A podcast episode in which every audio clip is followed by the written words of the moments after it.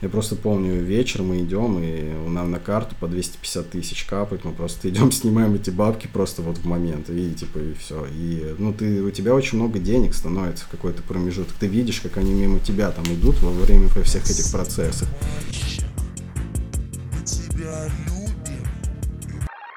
Всем привет, это подкаст КМ, меня зовут Николай Редькин, и сегодня мы с вами поговорим о продюсировании. Я уверен, что вот сейчас даже, когда я сказал слово продюсирование, у вас в голове нарисовался портрет, ну, такого мужчины средних лет, наверное, с бородкой, в костюме, который так садится, поигрывая перстнями на пальце и говорит что-нибудь в духе «Ну, «Пацаны, я все знаю, я все сделаю, вам останется только подписать документы, и завтра вы будете звездами». Но нет, нифига подобного. Глебу Липатову, когда он познакомился с Кириллом Бледным, фронтменом группы Пошлой Молли, было 18 лет. Самому Кириллу тоже в районе 18, и Глеб был его старше буквально на пару месяцев. Я не беру на себя смелость говорить, что именно Глеб привел группу Пошлой Молли к успеху, но он много сделал для того, чтобы упаковать и правильно подать музыку Кирилла, в том числе и визуально. И мне кажется, вот это как раз главная задача продюсера. Придумать, как сделать так, чтобы на музыку твоего артиста обратили внимание. И вот это очень творческая работа. Э, наверное, не менее творческая, чем сам процесс написания музыки. И сегодня я пригласил Глеба к себе, чтобы он рассказал как вообще он дошел до жизни такой? Э, как он нашел в недрах э, ВКонтакте э, парня, у которого было несколько песен? Как он влюбился в эти песни? И как организовал ему первый концерт? Ну и потом сделал так, чтобы группа Пошлая Молли стала любимой группой всех девчонок, которые любят парней с гитарами. Этот выпуск подкаста идет чуть дольше, чем обычно, в районе часа, но я вам гарантирую, что вы ни разу не заскучаете и наоборот очень прокайфуете от того, что вы услышали. Сейчас будет звук перемотки, и мы погоним слушать Глеба и его классную историю. Почему ты не любишь, когда тебя называют продюсером? Ну, потому что у нас в России продюсирование это подразумевает что-то другое. Это не так. Типа такой толстый дядька. Да, да, да, толстый, толстый, толстый дядечка. Ты менеджер. Я на самом деле до сих пор не знаю, кто я. Оратор, мотиватор, отец, все, что только можно, но до сих пор не ответил себе на этот вопрос, кто я. Тогда давай отмотаем прямо клубочек назад, назад, назад и вспомним, с чего ты начинал. Ты в Подольске организовывал концерты. Нет, на самом деле не в Подольске. Вообще начиналось с того, что я занимался пабликами, вел всякую сетку больших то пабликов. Есть и не в Подольске, и не концерты. И не в Подольске, и не концерты. И так получилось, то, что в какой-то момент э, мы с Владом Смирновым, это создатель Ков, Аглибой, группа Дети. Мы с ним сделали а, паблик Вечно 17 и запустили супер большую волну. На тот момент же паблики прям были весомым таким, ну, это прям для индустрии это, наверное, самый, самый главный рычаг прогресса был. Да, это было время, когда еще люди пользовались ВКонтакте, да. и там переписывались, вот, сидели, давно, да. лайкали, вообще как будто тысячу лет назад. Да, так и есть. Вот, и на самом деле что было, то есть мы создали Вечность 17, и он начал просто расти, и э, это, наверное, был первый паблик с э, именно уникальным контентом, с рисованными обложками, с авторскими текстами, и мы писали не о каких-то звездах, а именно брали нишевых артистов и пытались э, показать более э, ну, такой массовой аудитории, то, что есть вот такие ребята. Ну и мы неплохо так и свою нишу заняли, еще до рифмы и панчи и всего прочего. Мы на самом деле были очень интересны как ресурс. А вот о каких артистах вы писали, например? А, Дора, вкусный позор, который я очень-очень жалею, что он так и никуда не попал. Вышел покурить, пошлая моли. И сейчас это звучит смешно, но на тот момент а, это, были, это все были ноунеймы? Это были не то, что ноунеймы, ноунеймы, это была такая ниша музыки, которая была вообще никому не нужна. Ну, то есть, какой вышел покурить? Это чувак, который на домашний микрофон дома сидел, записывал треки, и он прям жил этим. И никто же не слушался в текст, в подачу, в смысл, и все вот жили тем моментом, что, ну, это полная хренотень. А мы именно искали в этом искусство. И знаешь, во многих вещах получалось его находить. Гречка, та же самая. То есть Вечный 17, он же и дал первой аудитории, то же самое Доре, Гречке, а, Пошлый Моли, очень большую аудиторию дал на, в начале. И вышел покурить.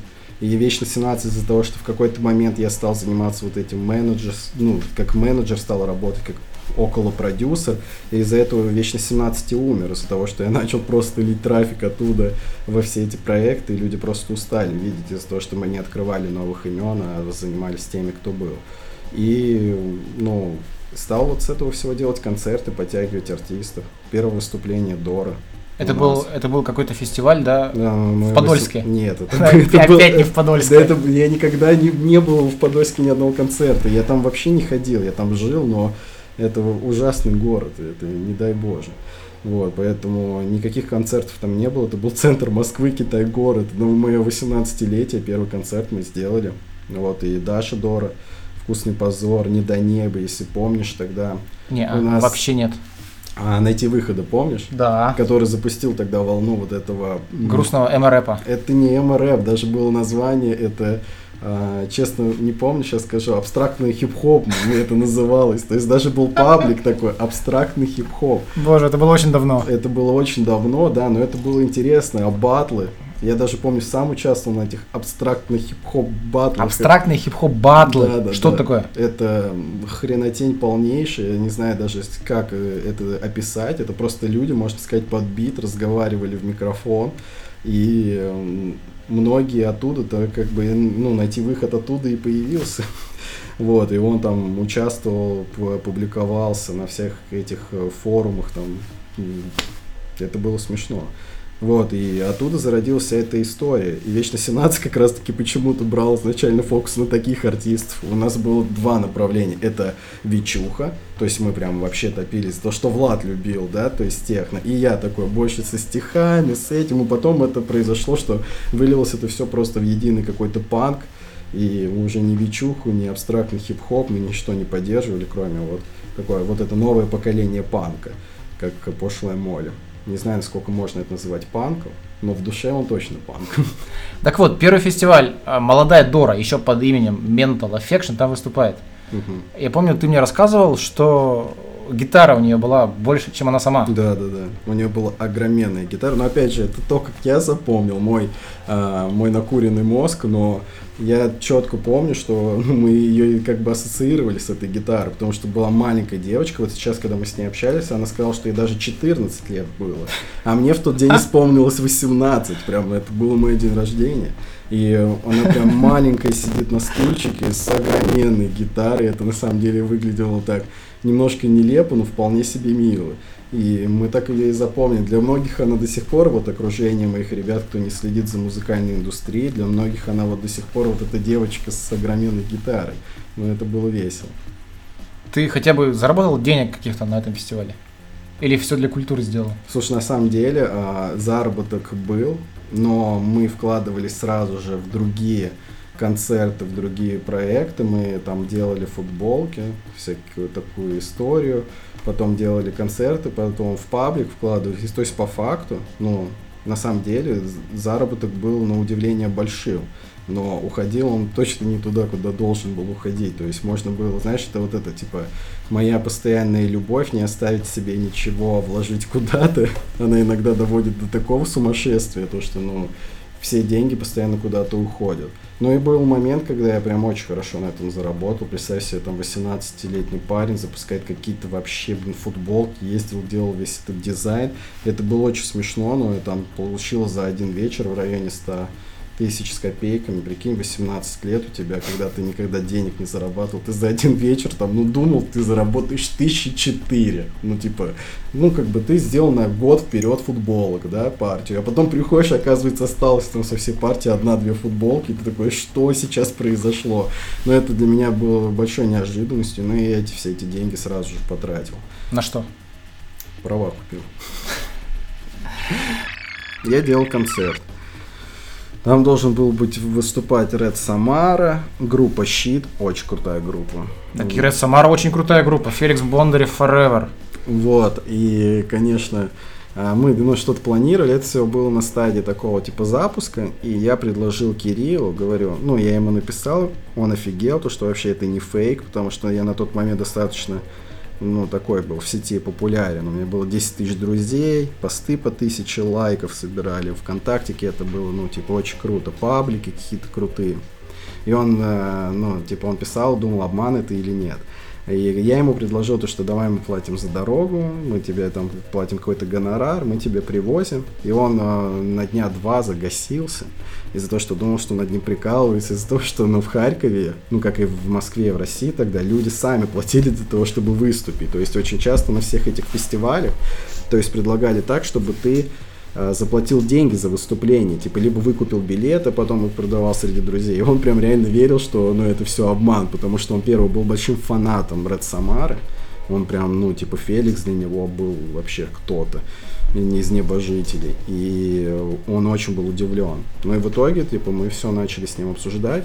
И как-то по ходу вот того развития, то, что мы, типа, занимались этим концертом, там планировали все посты, да, оформляли встречи.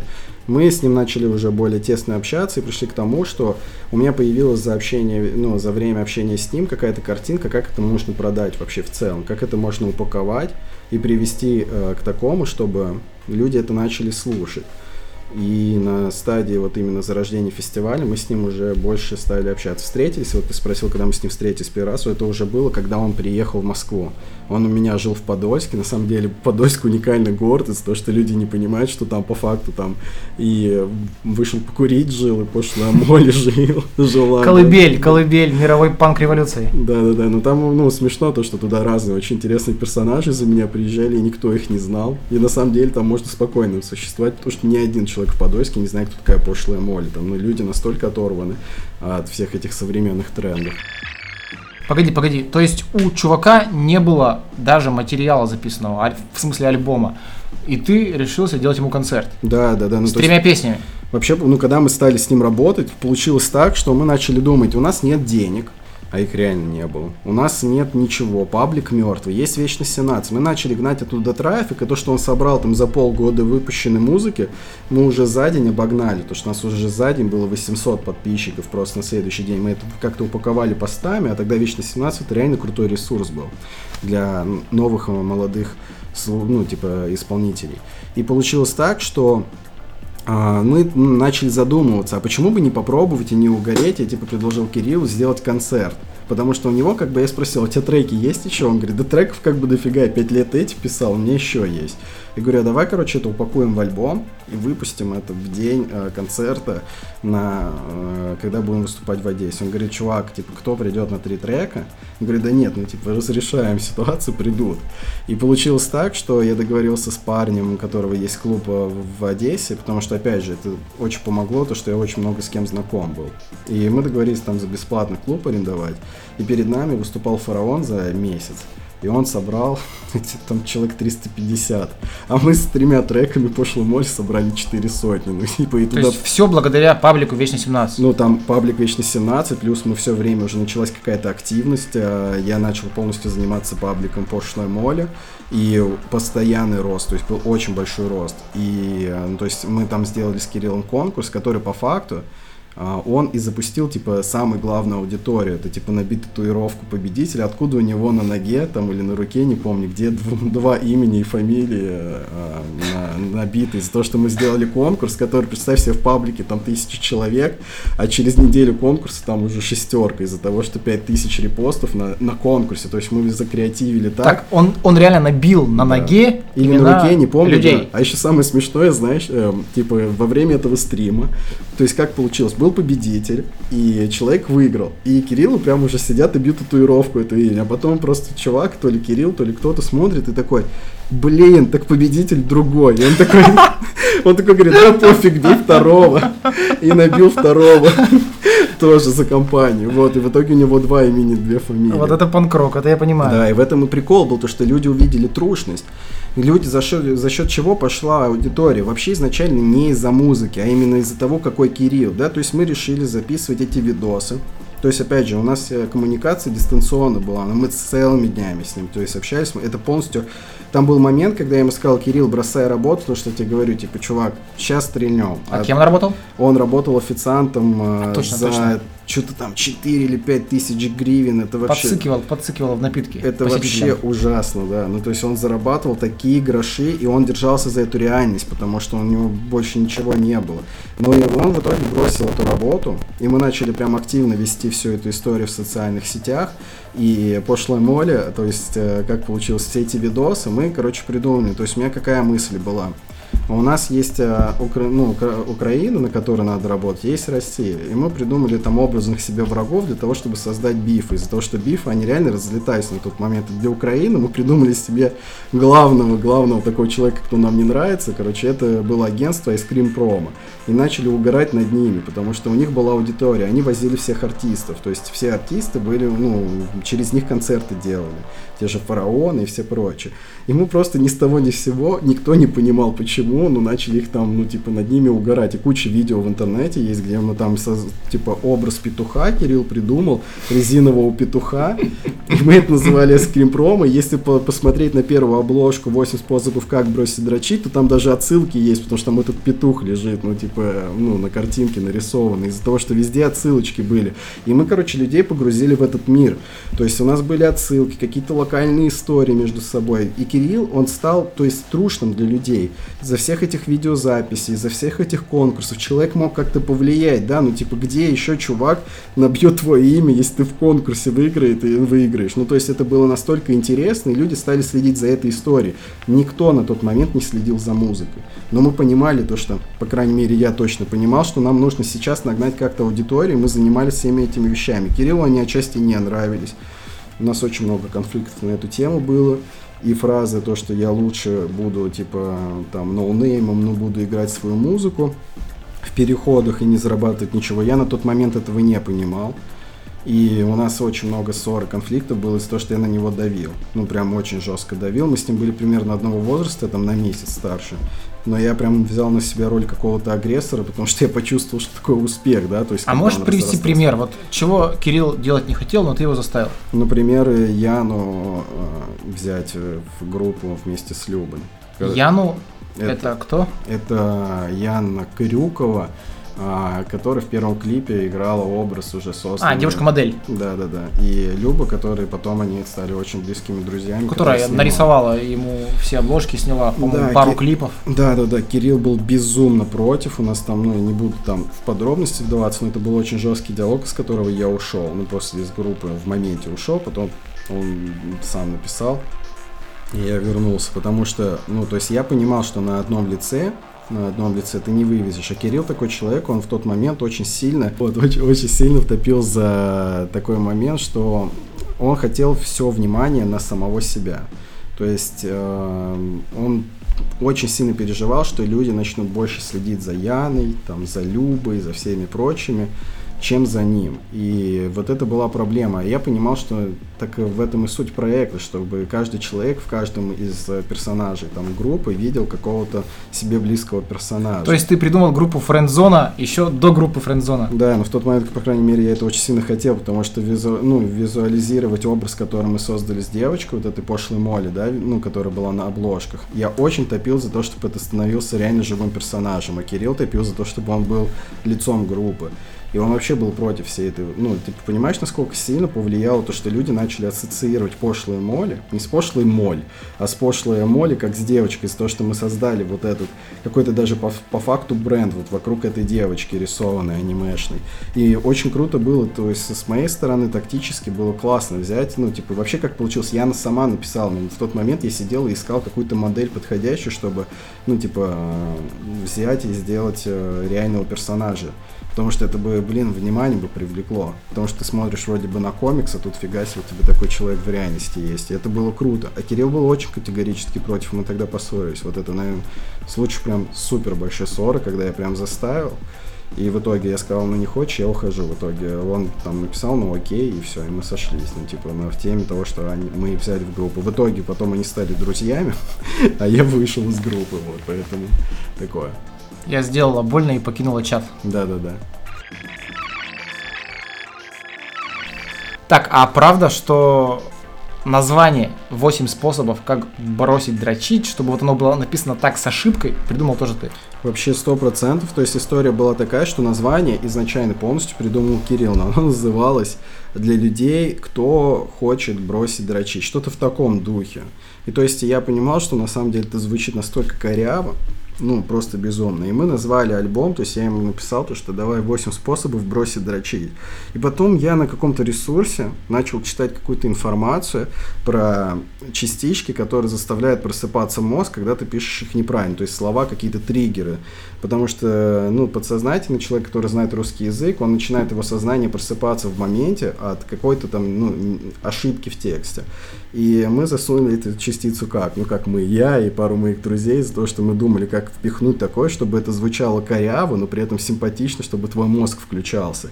И э, с учетом вот этой обложки, которую мы хреначили с девочкой там целую ночь перед релизом, и вот этим э, названием альбома, очень круто пошло. Ну, то есть это прям она настолько начала запоми- запоминаться. Потом, правда, много дискуссий было, насколько это было нужно. Потому что там ребята мне разные говорили, что всем похер было на частичку, как всем нужно было слово дрочить. И вполне возможно, если бы мы оставили вариант Кирилла, тоже было бы все ок. Вот, но я все-таки думаю, что звучит намного лучше 8 способов, как бросить дрочить, чем э, для, для тех, кто хочет бросить дрочить. Вот. Потому что 8 способов под 8 треков, и каждый трек стал ну, визуализации именно того, как можно бросить, да, то есть это, блин, это стало интересно, то есть появилась какая-то концепция с учетом этой обложки, с учетом самих песен, и это прям тот продукт, который был целостный, то есть все друг от друга зависело, от, от обложка от треков, треки от названий, это было очень классно. Я помню ранние концерты пошлой Молли, вот когда Кирилл устраивал встречи юных поклонниц, и вот он, они там с сидели, пели песни под гитару и так далее. Есть видео про это. Вот насколько это было продумано? Ну, то есть, смотри, такой момент, опять же, это исходило только из моей стороны, потому что Кирилл вообще не хотел всех этих встреч. Ну и, в принципе, в тот момент, да, представляешь, мы сидим в Подольске, просто у меня дома, Я говорю, слушай, ну давай так сделаем. А я все-таки, ну я такой человек достаточно идейный. У нас были все проданы билеты на все концерты, то есть полностью солдат был там за полчаса. Ну там были же маленькие клубы, да, человек да, на 300, наверное. Не, ну первый был на 200, и за неделю я сделал второй на 600, и мы за полчаса продали все билеты. Я понимал, что ну это настолько, блин, грустно для людей, кто реально хотел, потому что билеты мы продавали нелегально через мою личку, и я видел, сколько людей не может прийти. И я сказал Кириллу, надо сделать, короче, концерт какой-нибудь где-нибудь бесплатный, чтобы люди пришли, те, кто не смог попасть на концерт и послушали музыку. Вот, хотя бы просто под гитару. Ну, Кириллу идея это не особо понравилась, но итог в том, что мы, типа, сошлись, он бы даже потом на позитиве поехал, и мы сделали, люди приехали люди собрались. Ну, то есть, с моей стороны, мне кажется, это было очень классно, то, что мы смогли дать бесплатное выступление, плюс люди увидели ближе Кирилла, он стал для них еще более значимым персонажем, потому что на тот момент вот, уже была вот этот пик взрыва. То есть, и тут он просто делал бесплатный концерт, мы поехали, начали люди узнавать еще в метро, и это уже было, ну, то есть вот момент за неделю до и во время этого, за неделю можно было почувствовать просто колоссальный успех, то есть как, насколько много стали узнавать, насколько больше там тебя видят, обращают внимание, и вот в этом всем мы еще и решили бесплатный концерт дать, когда люди просто приходят и ну, там просто эта огроменная толпа пришла, что ходили за нами менты в парке, не помню, ВДНХ или Горького, честно, не помню, но начали ходить за нами менты, и все нас гоняет за то, что огроменная толпа, они подумали, может, митинг какой-то или что-то еще, но было, блин, прикольно, это очень хороший момент был. И в плане, как мне кажется, в плане вообще именно истории, это тоже на большой плюс пошло, потому что этот ролик на ютубе сразу собрал много просмотров на тот момент, это реально много, там, представляешь, 20-30 тысяч для группы какой-то непонятный лайв-видео, ну и собрало столько, сейчас там больше сотни, и, ну, это сыграло определенно в плюс. Слушай, а ты вообще принимал какое-то участие в самой музыке пошлой моли, то есть редактировал ли ты музыкальный материал? Слушай, ну, Заставлял ли Кирилла переписывать какие-то, может быть, вещи, у слова? Первое, начнем с того, что в музыке я не понимаю совершенно ничего, но понимаю в том, что сейчас людям нужно, и то, как это можно подать. И с учетом отталкивания от того, что я все-таки занимался этой визуальной частью, да, то есть эти картинки, паблики, подачу Кирилла, как это должно быть в итоге, то я имел какое-то все-таки на свое слово на тему музыки. И один трек, он не попал тупо из-за того, что я встал в позу. Это «Райские цветы». Кирилл очень топил за этот трек, но мы уже придумали название 8 способов, как бросить дрочить 9 способов не звучало. И трек по мне самый худший трек из всей истории Кирилла вообще за всю карьеру. Он обиделся тоже за этот момент, то что, ну, типа, я вообще, ну, я прям реально встал за этот трек. Он мне настолько не нравился. Это, ну, ну, по мне, это худшая работа из всех, которая могла быть. И в итоге он ставил этот трек во второй альбом. И потом сказал сам, то, что это не нужно было делать, потому что трек очень плохой. Ну, прям очень. Поэтому, ну, по мне, это вот это единственный момент, когда я прям жестко стал. Были там какие-то правки от меня в плане того, что я свои идеи накидывал, но на музыку влиять. Плюс материал был, блин, у него хреново тучу лет. Он просто записывал, перезаписывал. Треки были не сведены. Мы когда выкладывали альбом, тогда же не было понимания дистрибьюции, там типа, о, продавать стриминги, что-то еще. Мы просто за полчаса треки сводили до того, как релиз запостить, а ночью перед этим я сидел обложку с девочкой фигачил, поэтому это максимально трушно было на тот момент. Ну, трек был максимально неподходящий. А в какой момент все пошло не так? В какой момент Кирилл решил, что вам с ним не по пути? Ну, Кирилл этого не решал, это решил я. Вот, а в момент того, что я понимал, то есть представь себе мою картинку, как это, как это было у меня. У меня на тот момент был хороший паблик, какая-то стабильная жизнь. Тут концертик сделал, денег заработал, там футбол продал тоже. Паблик растет, медиа растет.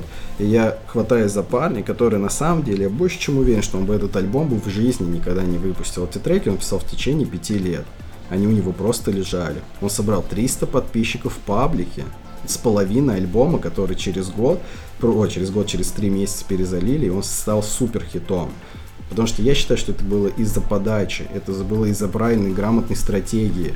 И вот именно из-за меня это все и пошло.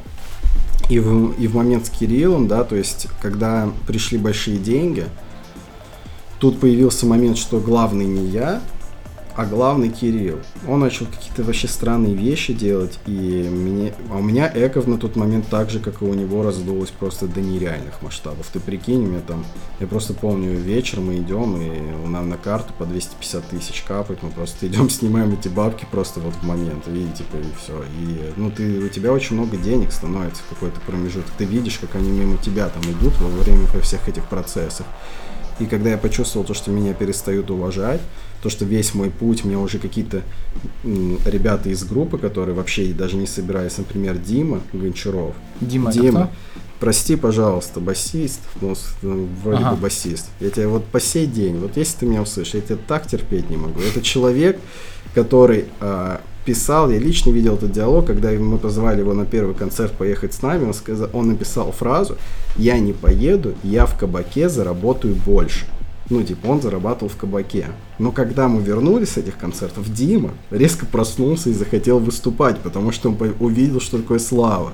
И этот человек приезжает ко мне в Подольск, живет у меня, в группе, которой я делал, блин, с самого нуля, потому что именно группа появилась, когда появился я. До этого это был Кирилл. Ну, то есть группы не было. Не было ни проекта, ничего. Это стало проектом, которым занимался я. И мне приезжает этот Дима говорит, да твоя работа 10% не стоит, чувак, потому что ты СММщик. Ну, то есть, я вообще, я с какого хрена мне этот человек что-то говорит? Кирилл уже стал от меня гаситься. Ну, то есть, это вот какие-то там странные вещи. Он сам себе выдумал историю, что я какие-то там деньги у кого-то там стырил, типа вышел покурить. Видел этот диалог. Вышел покурить, который перестал со мной общаться из-за того, что типа я перестал с ним общаться. Но это тоже смешно. Очень сложно. Да, очень это, сложная схема. Это очень сложная схема, и она очень веселая, потому что, ну, типа, я чувствовал, насколько много я делаю для, для этих людей, но когда они приходили к славе, когда они приходили к успеху, весь мой труд становился, я слышал такую фразу, ну ты же мне денег не вложил, это и от Кирилла было, и от вышел покурить, ты же мне денег не вложил, а почему я должен вкладывать деньги, если я могу это сделать все за бесплатно? все эти паблики, которые постили за бесплатно, все эти идеи, которые мы реализовывали, я находил всегда способы для того, чтобы мы это делали. И по мне так очень круто, что я это сделал без денег. То есть другие люди не могли бы этого сделать, потому что они смотрят со стороны, ну, блин, на всю пиар-компанию пошлой моли было потрачено 400 рублей. Ну, это, блин, ну, это ор. Люди писали там 150, 250, какие-то скрины кидали, какие-то, блин, фейки создавали. Типа, очень много денег было вложено, что это продюсерский проект. А это сидело два чувака, один с Подольска, а другой со Змеева. Ну, это, по мне, это было угарно у нас начинался тур, и я сказал, смотри, ну я почувствовал то, что Кирилл уже совершенно отказывается ну, от какого-либо коннекта со мной, я сказал, типа, чувак, давай, типа, подписываем договор, там 20 на 80, 20% мои, там 80 твои от чистой прибыли, ну, то есть это еще, типа, вычеты группы и все прочее. Вот, и я намутил юриста через отца, это юрист Дима Билана был, съездил уже на встречу, то есть все, мы уже там все сделали. И тут происходит момент, что я уже говорю, Кирилл, дайте денег скину, приезжаем, мы все подпишем. Кирилл начал гаситься, потом я слышу эту фразу про 10%, я записываю две аудиозаписи, где, будучи очень глупым и некорректным, типа, в своем поведении подростком, я начинаю тыкать за то, что хохлы пидорасы, и начинаю просто топить их. Ну, типа, потому что мне это было обидно, но вот. это не мог объяснить что-то. Я, типа, все это кидался, потому что меня просто опрокинули. Я сказал такую вещь, типа, вот я делал тур, устраивал всю эту логистику, все это делал. Вот вам тур, вот вам все деньги, все им деньги перевел, которые у меня были вообще, типа, все проектные, которые, которые я мог, блин, если был бы реально там каким-то говнарем, я бы мог себе эти деньги оставить, потому что никто бы ни слова не сказал. Но я очень принципиален был. Я и свои деньги отправил бледно, ну, то есть я закрыл все, то есть мы, ну, я полностью ушел, отдав все до рубля. Я дал им этот тур, все контакты, все, что только можно. Говорю, делайте, что сами хотите. Вот, меня это очень сильно обидело, потому что я этим проектом жил больше, чем Кирилл. И для меня это было намного больше. Потому что все эти образы, все это общение с людьми, все эти, блин, эти... Ну, то, вся эта интернет-история. То есть я на самом деле верил в это. И мне хотелось выйти на какой-то большой рынок. Ты представляешь, насколько это уникальная история, что два чувака собираются – и без, рубля, без единого рубля в кармане делать что-то реально большое, о чем потом все говорят. И никто не верит в то, что в это было ну, вложено вот только сила двух людей. И 400 рублей. И 400 рублей. Один большой талант, нереальный талант, потому что Кирилл Бледный – это самый большой творец, которых я встречал по жизни. Это даже может быть не в плане музыки, а в плане его мышления и образа жизни. Это самый большой, самый крупный талант, которых я вообще встречал. И я просто человек, который поверил в это все. И мы вдвоем сделали всю эту историю. И сейчас мы, конечно же, хорошо общаемся, потому что мы выросли. И общение у нас и коннект, он достаточно позитивный. Он на день рождения приезжал к девушке моей. Ну, то есть, ну, знаешь, это, это выглядит мило, да, у меня до сих пор есть какая-то обида из-за того, что я остался в этой истории вообще никем. Ну, то есть, знаешь, когда ты смотришь интервью там о Доры, Гречке, там, пошлой Моли, и я э, слышу такие вещи, типа администратор, модератор, всякую историю, меня это настолько сильно обижает, потому что убери с этой истории Вечно 17, убери с меня, Пошлый Моли не запишет первый альбом. Дора не выступит и будет дальше в своих комплексах сидеть. Гречка продолжит играть на, ну, на, на улице, как она играла. И в итоге люди не понимают, что я, я не говорю, что это типа из-за меня, это сто процентов из-за их таланта.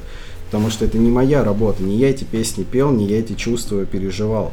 Но из-за того, что я трудился в своей сфере и помогал этим людям, и всегда был отзывчивым к ним, пусть иногда некорректно, но моими делами это было видно, что я им помогал.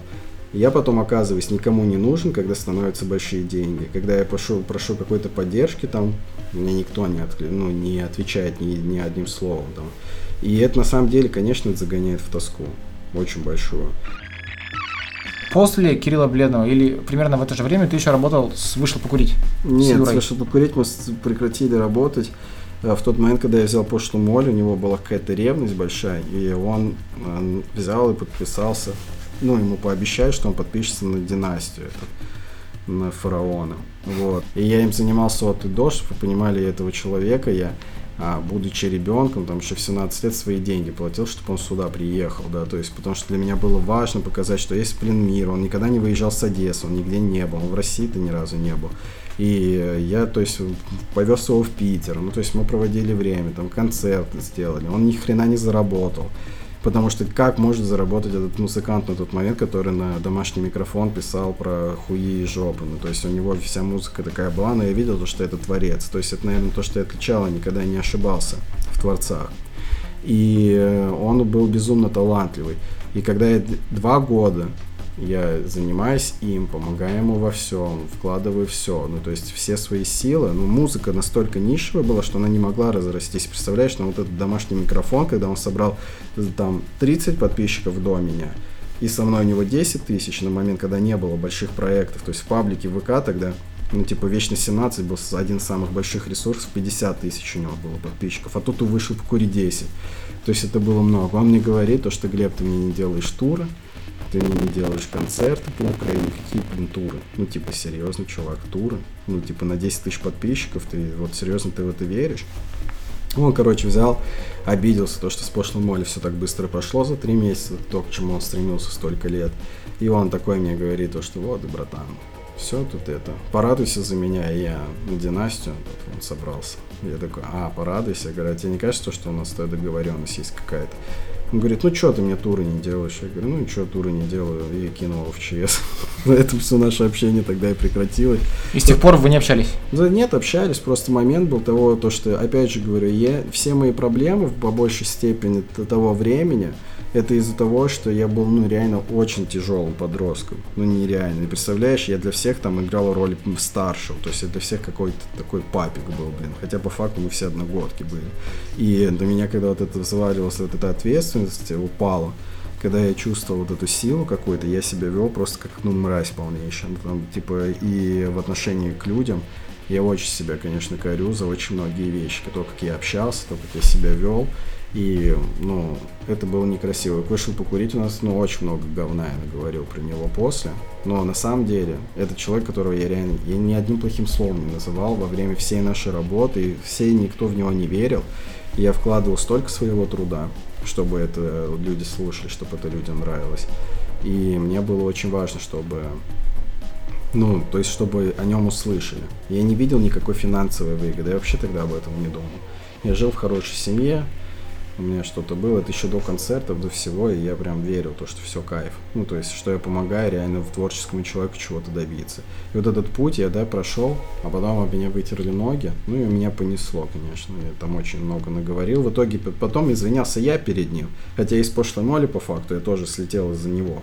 Потому что он в Кириллу Бледному таких историй рассказывал, блин, я просто когда читал, мне слезы наворачивались за то, что меня реально вот таким выставляют, про какие-то деньги. А, вышел покурить, Юра, дорогой, если ты когда-нибудь услышишь эту фразу, за все время с нашей работы, те концерты, когда ты выступал, ты ни разу не заработал 5000 рублей. Но я тебе, будучи сам ребенком, я тебе из своих денег выплачивал, ну, типа, хоть какие-то гонорары для того, чтобы у тебя было на пачку сигарет, алкоголь и дорогу. Поэтому про какие деньги ты говоришь, это, конечно, очень смешно. Вот, и... тут, тут я должен был сказать, и сегодня в студии у нас Юра я вышел с покурить. Радостью, с радостью, но такой человек со мной общаться не будет, что он же модель.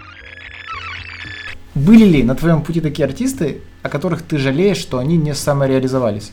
Да, это вкусный позор.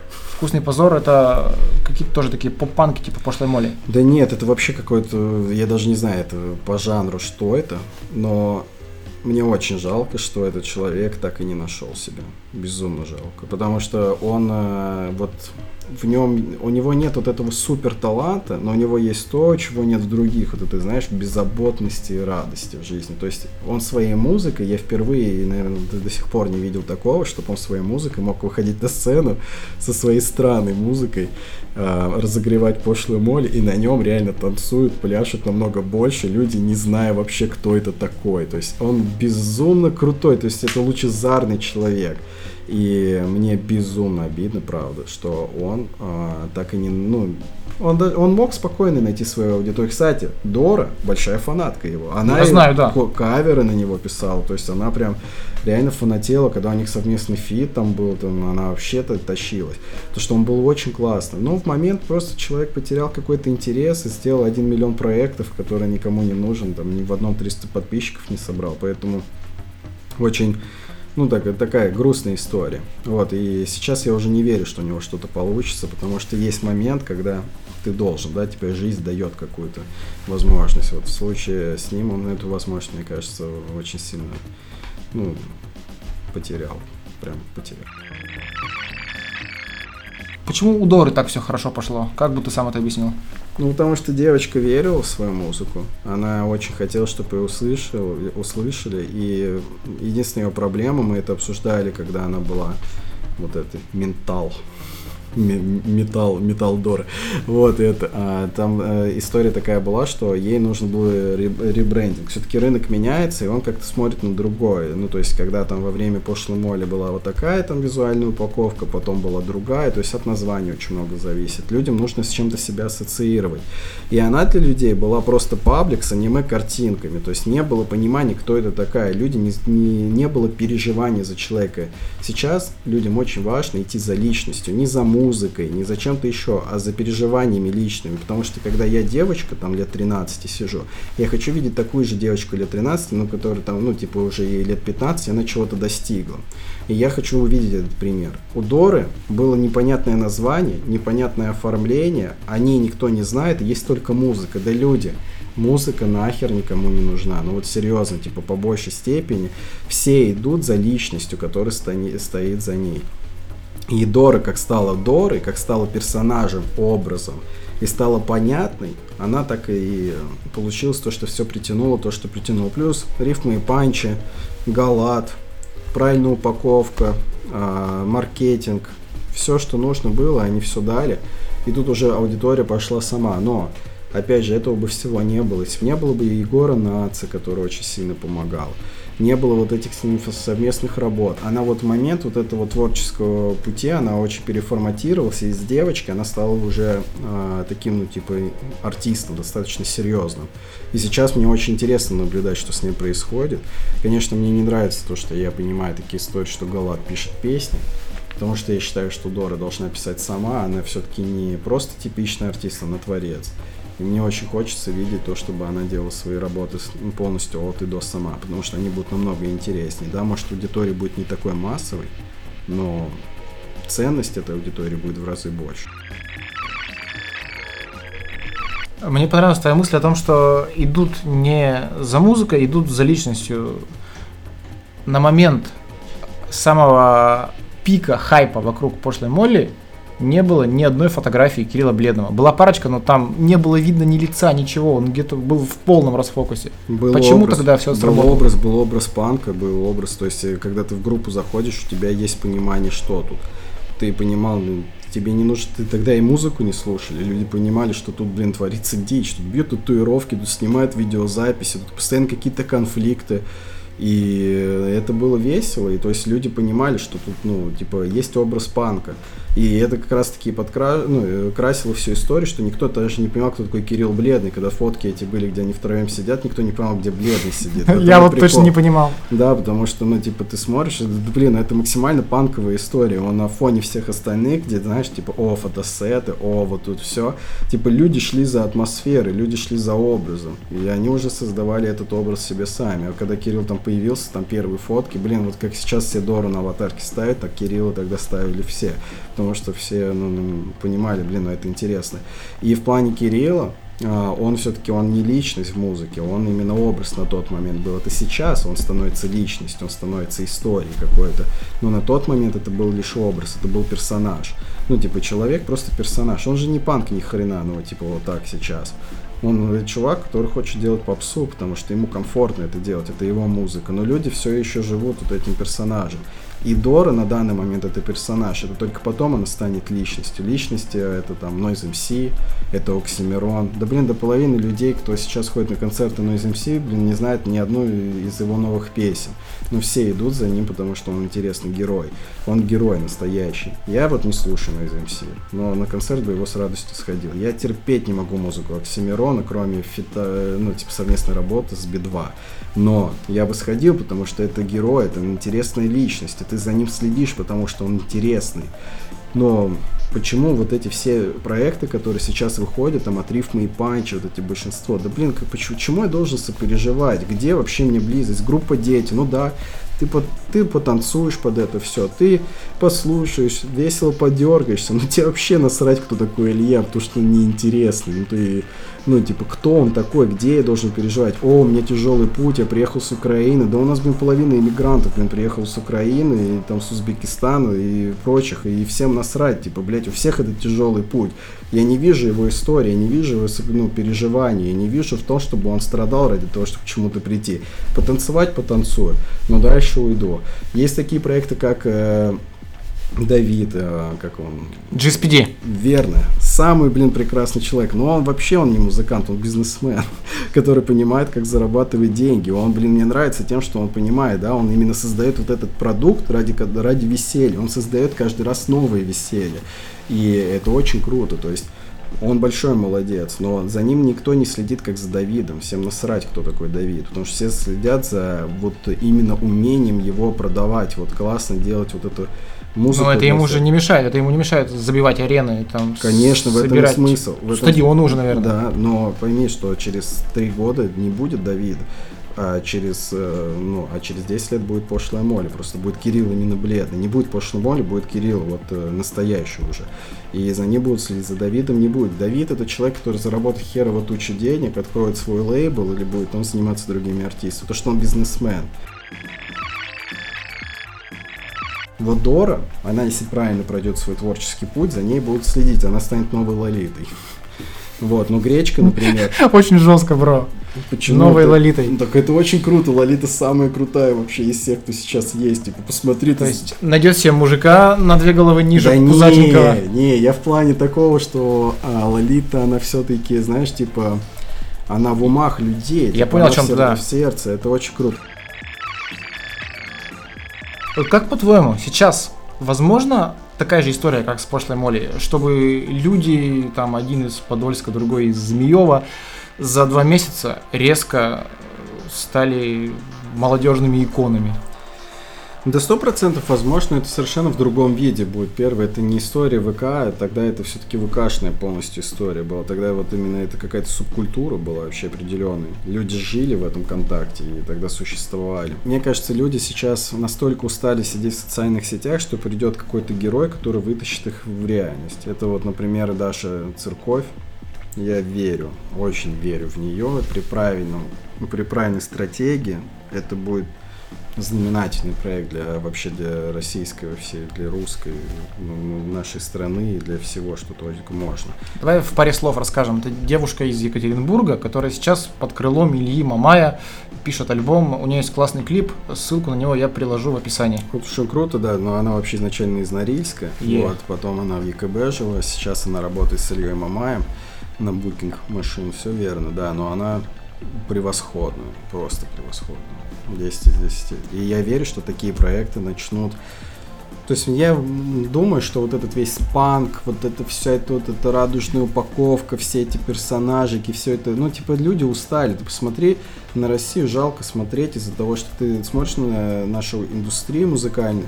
У нас нет шоу, у нас концерты, это, блин, плюс включить максимум там вау гитары, вау барабаны. Ну ни хера нет, ничего. Ты просто приходишь каждый раз все одно и то же, просто разные исполнители, ничего. Не, ну то есть должно быть сейчас какой-то момент, что формат поменяется всего то, что у нас начнутся настоящие шоу, где у нас будут реально крутые декорации, где на музыку будут ходить как на спектакль. Блин, люди скоро, через три года, я вам точно говорю, мы не будем стоять возле сцены, мы будем уже сидеть и смотреть на какие-то шоу музыкальные, потому что это будет круто. То, что от чего мы уходили, к тому мы сейчас и придем, да, мы там, кто-то будет с биноклем сидеть там блин, и наблюдать, что происходит, и слушать музыку, это будет офигенно круто.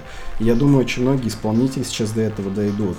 То, что, я думаю, для нашего поколения, да, вот мне сейчас там 23 года, да, но я думаю, для многих там станет через 3 года интересны всякие джазовые фестивали. То, что это уйдет к нам, и мы уже перестанем вот этим жить вот этой оберткой все, что делает рифмы и панчи, это обертка. Они просто оборачивают, блин, хреново тучу дерьма и продают это. Ну, и очень талантливо продают. Вот, на момент они, все это поменяется, потому что люди уже приходят к тому, то, что хочется уже больше этой трушности, больше натурального, больше настоящего. И вот в том, что сейчас есть, этого настоящего нет. И в истории, как у нас было с Кириллом, для, она уже не будет настолько трушной, там, ну, если она бы появилась сейчас. Поэтому я думаю, Сейчас будет что-то другое, но будет тоже очень, очень интересно, очень классно. Давай еще пару имен, э, на которые ты, ну, не ставишь, может быть, но чувакам, которым ты симпатизируешь и в которых ну, веришь. Сто процентов ты знаешь одного из них, это Горный. Это, это автор хита «Ой, мама, я бухаю сигареты работа. курю» отвратительная работа, Почему? потому что это кальянный рэп, который вообще не ассоциирует его, он настоящий музыкант. Это новый Макс Коршин для более интересной аудитории. Поэтому я думаю, что Горный 100% должен найти свою аудиторию и чего-то достичь, потому что сейчас те трудности, которые он переживает, это и формирует его как личность. Он вот именно, он станет для многих очень интересным ну, человеком в первую очередь. А трудности это какие?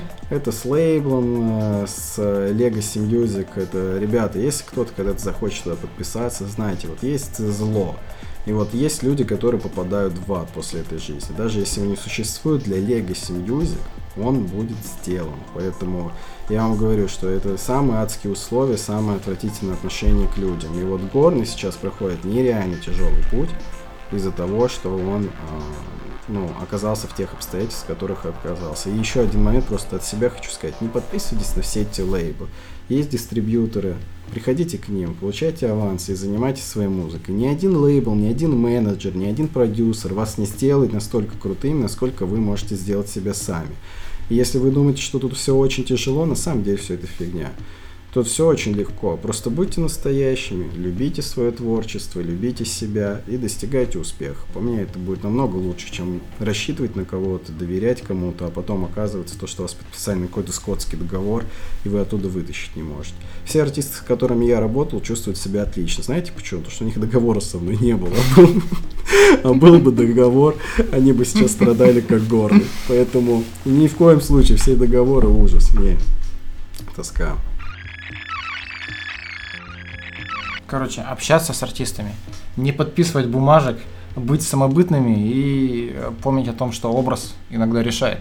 Образ, личность, персонажи.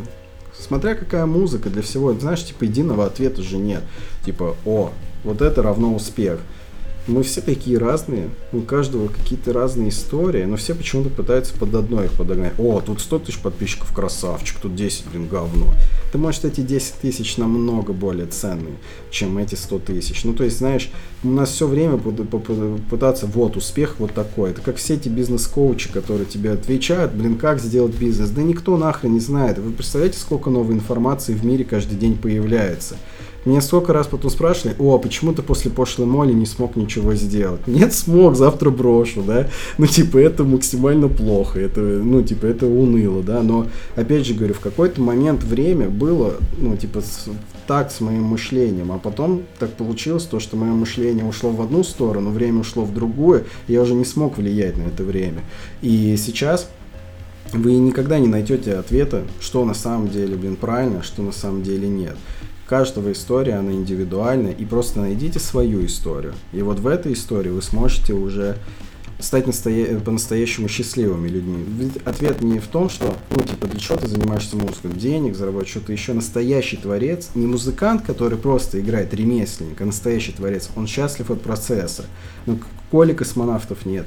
Безумно счастлив от процесса. Кирилл бледный. Думаете, ему нужны все эти миллионы? Да ни хрена. Вышел покурить. Ему нужны бабки? Да нет. Это люди, которые счастливы в моменте. Они умеют этот момент ценить.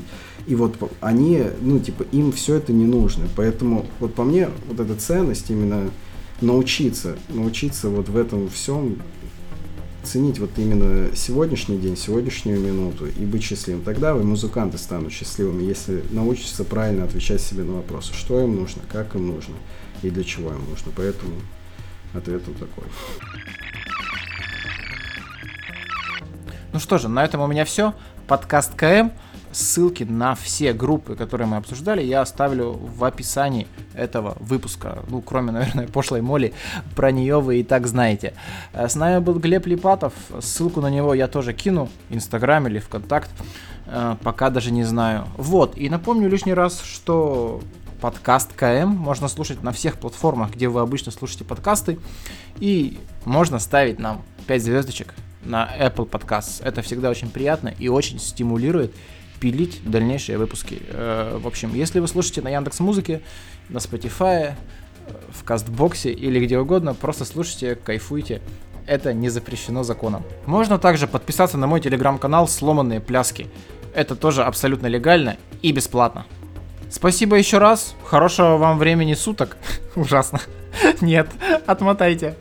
Хорошего дня, вечера. Слушайте крутую музыку и маму. Тебя